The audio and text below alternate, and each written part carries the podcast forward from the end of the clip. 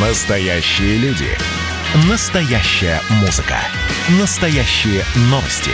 Радио «Комсомольская правда». Радио про настоящее. 97,2 FM.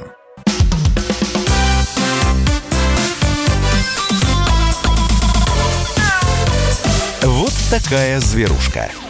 Сейчас мы будем говорить исключительно о сердечных заболеваниях да, наших э, братьев наших меньших. Вот. Но, но я все-таки зацеплюсь за фразу Олега Сироты, которую он сказал, да, э, о том, что решение об обязательной идентификации животных, о штрафах за выброшенных животных, это, дескать, непопулярная мера, которая, в общем, негативно будет восприниматься м- в обществе. А вот вы, да, если вы уже владелец животного, и вас это напрямую касается, вы согласны с тем, что это непопулярная мера, и если власть ее примет, то вы, значит, как-то будете думать об этой власти хуже. Я, например, буду думать лучше, но это мое личное мнение, я его никому не навязываю. Вот. Ну а к нам присоединяется, причем очно, кандидат ветеринарных наук, ветеринарный врач-кардиолог, специалист по визуальной диагностике Владислав Костылев, доцент кафедры биологии и патологии мелких домашних лабораторных и экзотических животных Московской ветакадемии имени Скрябина. Владислав, здравствуйте. Добрый вечер. А, давайте а, вот, ну, так сказать, начнем с ну, ликбеза, наверное, да, а, определенного. Вообще, насколько заболевание сердечно-сосудистой системы у собак и кошек – это распространенное явление? Это действительно очень распространенное явление. На сегодняшний момент практически каждый каждое пятое животное болеет э, и имеет заболевание сердца. А из пожилых животных каждое второе животное, то есть если собака, кошка старше 6-7-летнего возраста, чаще всего у них есть патология сердца. Ну, что касается собак, это намного чаще, чем даже кошек. Поэтому, разумеется, выявлять и диагностировать, и на ранних этапах лечить данное заболевание очень важно. А, ну, давайте тогда поговорим о, видимо, о предрасположенности. Если так часто эти заболевания возникают, значит, все-таки есть определенное, определенное основание полагать, что на каком-то э, этапе жизни животного оно появится. И как вот э, ответ на вопрос, появится или нет, если да, то когда, как ответ на этот вопрос зависит от породы, от вида, от возраста и так далее, от э, образа жизни? Это очень часто действительно вопрос, и, и очень часто волнует владельцев животных, как правильно диагностировать как правильно потом это все наблюдать и лечить, конечно, правильно понимать, что а, у заболеваний сердца, как у многих других заболеваний, есть породная предрасположенность. Например, у нас, если говорить о собаках, есть две основные, два основных очень часто встречающих заболевания. Это заболевание клапанного аппарата у мелких пород собак и заболевание мышцы сердца, миокарда у крупных пород собак. Если вот э, заболевание мелких пород собак называется эндокардиоз, либо миксоматозная дегенерация клапанного аппарата, у крупных собак называется ДКМП, дилатационная кардиомиопатия. Для диагностики данных заболеваний, разумеется, необходимо ежегодная диспансеризация, что я всегда, за что я очень сильно радею, что очень важно э, животных проверять. Без этого есть заболевания бессимптомные, например, дилатационная кардиомиопатия, к чему предрасположены собаки породы доберман, и многие владельцы доберманов об этом прекрасно знают, к сожалению. Почему, а, к сожалению? Мне кажется, к счастью, знают и, наверное, э, следят за собаками. Да, да, все больше и больше в соцсетях есть целые группы, посвященные данному, данному заболеванию. И действительно, просто заболевание может быть, быть бессимптомным. Почему на ранних этапах надо его диагностировать? Есть специальные методы для выявления данных заболеваний. Это эхокардиография, это электрокардиография и даже холтерское мониторирование, когда на сутки вешают вешают маленький приборчик для измерения КГ. Да, на, на, данном этапе мы можем заподозрить, выявить и начать уже профилактировать данное заболевание, потому что такое заболевание может быть бессимптомно, животное может погибнуть при при очень активном, э, при очень активной своей жизненной, ну, в жизни, в активной жизни. Поэтому, конечно, когда мы только приходим да, в клинику по животным, его осматриваем, выявляем симптомы. Почему владельцы очень часто могут выявить какие-то ранние симптомы заболевания? Вот да? давайте об этом сейчас э, подробно поговорим. А, друзья, я пока напомню, друзья, что вы можете присылать свои а, вопросы а, в WhatsApp на 967 200 ровно 9702 или звонить по телефону прямого эфира 8 800 200 ровно 9702. Владислав Костолев в нашей студии, э, кандидат ветеринарных наук, ветеринарный врач-кардиолог, специалист по визуальной диагностике. Итак, А, симптомы – это очень э, важный вопрос, потому что я вчера подумал, э, ну, и не только вчера, у меня складывается ощущение, что кардиологу владельцы животных обращаются только тогда, когда, например, предстоит э, давать какой-то наркоз, и, а, а все ли в порядке с сердцем, спрашивают владельцы, и тогда они идут к кардиологу.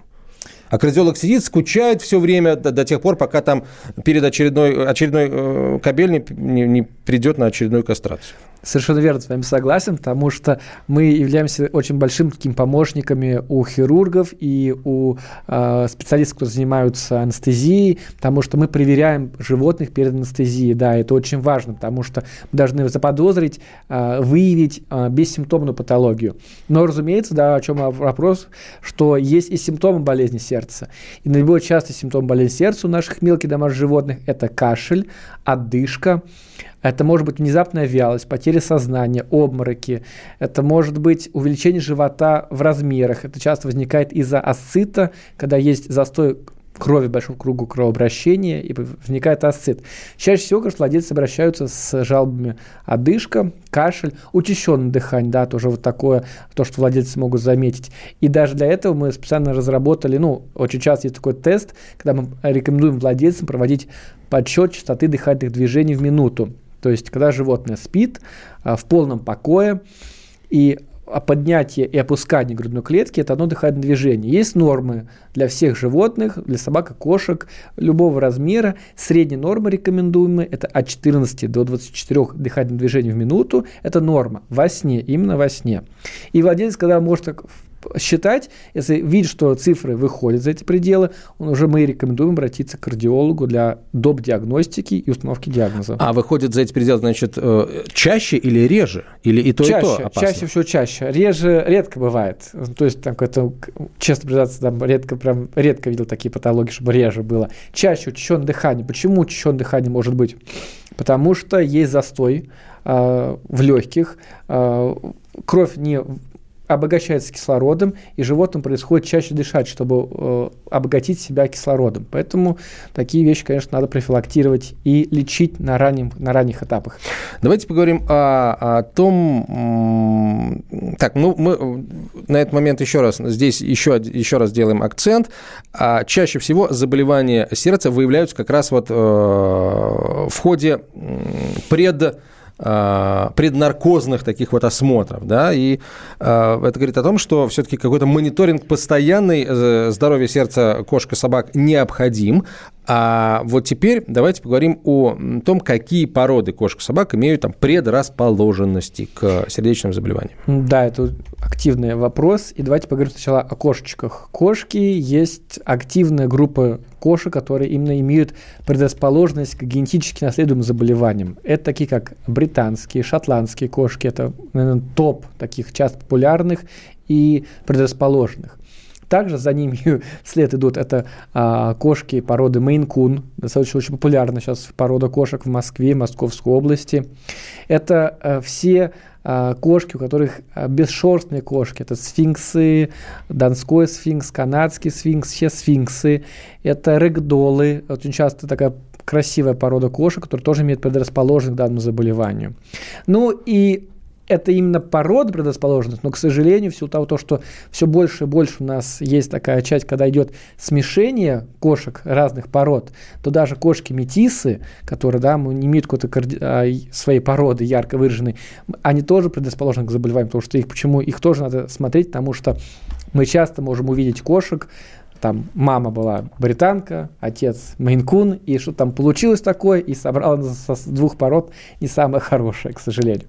Что касается собак, ну, про собак, конечно, можно говорить очень много, потому что собак Хотя по статистике в России, как оказалось, что собак меньше, э, в Москве собак у, у владельцев меньше, чем кошек, потому что кошек все-таки в Москве легче э, заводить, но они опять-таки есть.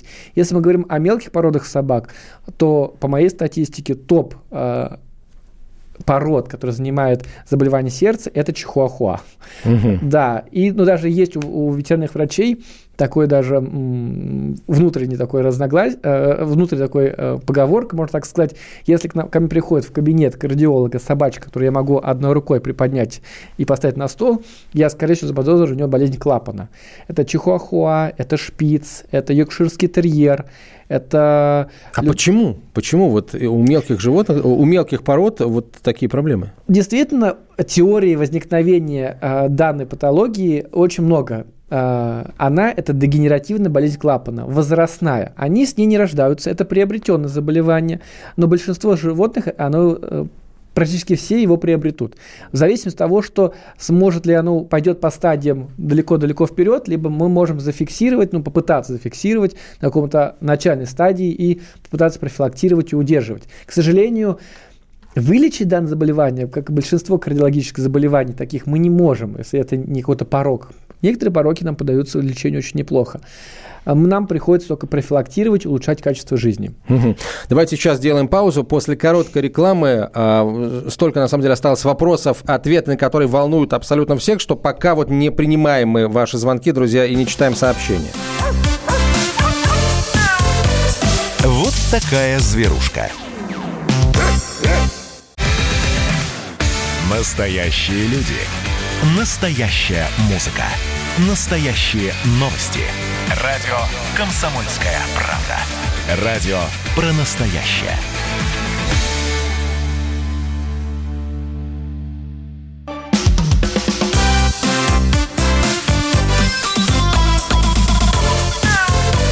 Вот такая зверушка.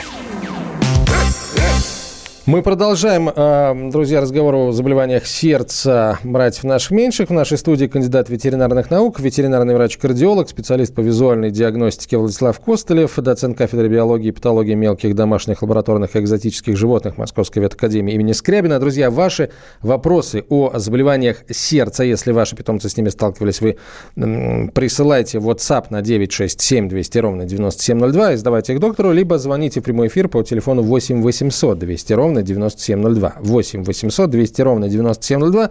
Но я сначала вот все-таки э, несколько таких общих вопросов задам. Как лечатся болезни сердца? Я имею в виду, там, что, что наука для этого э, придумала? Там, медикаменты, э, может быть, что-то еще, какие-то, может быть, хирургия, кардиохирургия.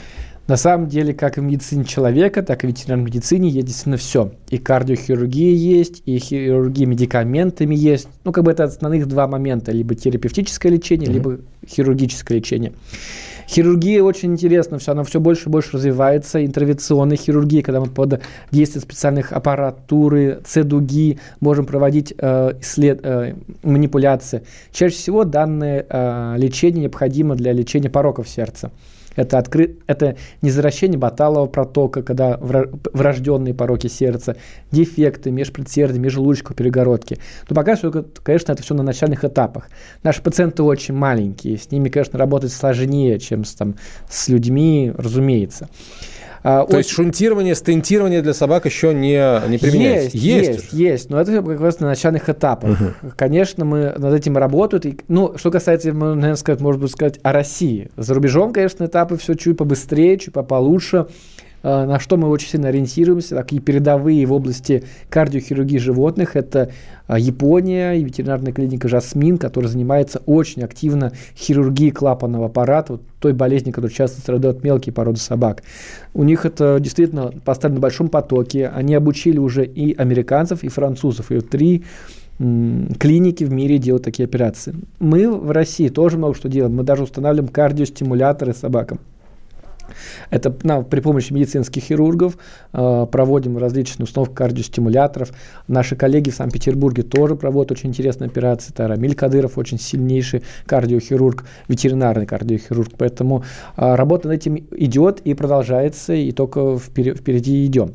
Что касается терапии, тоже у нас с вами не такой большой список препаратов, но он, рабо- он работает, э, очень часто применяем их.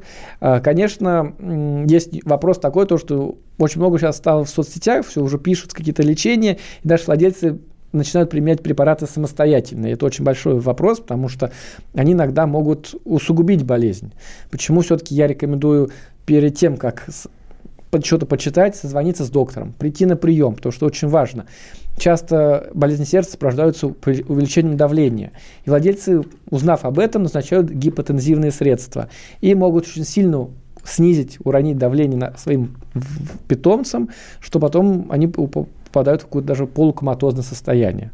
Поэтому, разумеется, а, есть все для этого, оборудование, клиники, специалисты, эхокардиогра... эхокардиография, электрокардиография. Угу. Врачей очень много, и они готовы помочь вашим питомцам. Вот одна из ключевых проблем сейчас, э, которая решается во всем мире, это ожирение мелких домашних животных, ожирение, и, да и собак, собственно говоря, и кошек. Вот насколько у, у людей ожирение – это сразу такой, такая группа риска, да, и, да, про, просто лишний вес, я не говорю уже об ожирении как о патологии, это группа риска по заболеваниям сердца и сосудов. Вот у животных также? Все то же самое и заболевания эндокринной системы, и сердца и сосудов. Те же могут складываться и бляшки, и, конечно, жировая прослойка, она а, может и в грудной клетке прорастать. Конечно, это усугубляет одышка. То есть как бы в принципе а, я называю обычно это кардиореспираторная система. Это сердце и дыхательная система, легкие.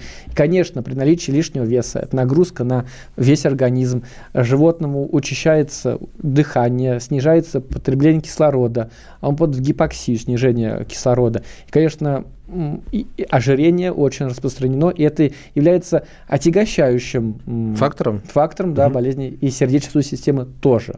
Хотя там целый каскад заболеваний. Ну да, собственно, и даже опорно-двигательный аппарат тоже. Эндокринный, опорно-двигательный, дыхательный и так далее, так а, далее. Как можно минимизировать риск появления болезни сердца, если, например, человек понимает, да, что у него животное, там, там, которое предрасположено к, к этому заболеванию, а, или, например, замедлить развитие этой болезни, если она уже появилась, проявилась, вот э, как правильно подбирать питание, нагрузки и так далее, и так далее э, для, для животного, чтобы... Ну, это действительно очень тоже вопрос интересный, потому что что касается... В свое время даже был такой вопрос касаемо питания, да, то есть э, когда еще на заре появления кормов, э, когда корма стали появляться, их делали из чистого мяса, и возникало такое заболевание, как ДКМП, которое я уже рассказывал, дилатационная кардиомиопатия у кошек, что не характерно, потому что этим кошкам не хватало таурина, а таурин – это то вещество, которое необходимо для сердечной мышцы. Сейчас, конечно, в корма стало добавляться таурин, и э, мы вот такое заболевание кошек практически не встречаем, крайне редко. Профилактика заболевания сердца, наверное, все-таки это, это диспансеризация. Диспансеризация у врача ветеринарного и ежегодный контроль э, эхокардиографии, электрокардиографии. Э, конечно, смотреть, если, что касается заводчиков, вот что на отдельный вопрос могу попросить, обратиться к заводчикам, если, да, вы, вы выявляете у своего питомца заболевание сердца, не надо пускать его в разведение, потому что такое часто мы встречаем, что есть какой-то порог, а пороки развития, это генетически тоже наследуемые может, могут быть стенозы, и их, к сожалению, пускают в разведение. Потом щенки, котята э, страдают в прогрессии, да, да угу. они страдают, и нам с ними опять приходится лечить их. А, ну, дело в том, что, ладно бы это можно было бы вылечить, что называется, но ведь болезни сердца, они такие постоянно прогрессирующие, в итоге приводящие к летальному исходу. Их, в общем, особо-то вылечить-то не получается, как правило. Совершенно полностью согласен. Да, то есть именно вылечить полностью мы не можем. Наша основная цель кардиологов – улучшить качество жизни наших пациентов, чтобы не было застоя, не было кашля, не было одышки. Для этого мы применяем фармакологические препараты, как мочегонные средства, стимуляторы, которые сокращают сердечную мышцу лучше. Это, конечно, таблетизированная форма, таблетки мы назначаем, и, да, и ветеринарные кардиологи, такие, знаете, как шаманы такие, от них зависит только, мы каждый раз в соответствии веса подбираем угу. таблеточки, больше, меньше, есть число дыхательных движений больше, уменьшаем, ну, то есть только в таком духе. Разумеется, по-другому, к сожалению, именно вылечить большинство дегенеративных заболеваний мы не можем. Слушайте, у нас одна минута. А, а, вопрос, а, я просто обратил на него внимание, он не по теме совершенно, доктор, но мало ли, вдруг вы с этим э, встречались. У стаффа, стаффорширского терьера, недокус 1 сантиметр в возрасте одного года. Стоит ли его в разведение пускать? А, ну, опять-таки, скорее всего, это уже то, что он может передать щенкам я бы, конечно, не, не рекомендовал пускать в разведение. Конечно, я бы рекомендовал бы консультацию стоматолога ветеринарного, которые обычно этим занимаются, с большое количество таких специалистов. Но недокус, перекус, к сожалению, они тоже наследуются наверное, я бы не рекомендовал бы. Владислав, спасибо вам большое. Все на этом. Вот так вот быстро у нас программа пролетела сегодня. Владислав Костолев был гостем, кандидат ветеринарных наук, ветеринарный врач-кардиолог, специалист по визуальной диагностике, доцент кафедры биологии и патологии мелких домашних лабораторных и экзотических животных. Меня зовут Антон Челышев. Берегите тех, кого приручили. До встречи. Вот такая зверушка. Настоящие люди. Настоящая музыка. Настоящие новости. Радио «Комсомольская правда». Радио про настоящее.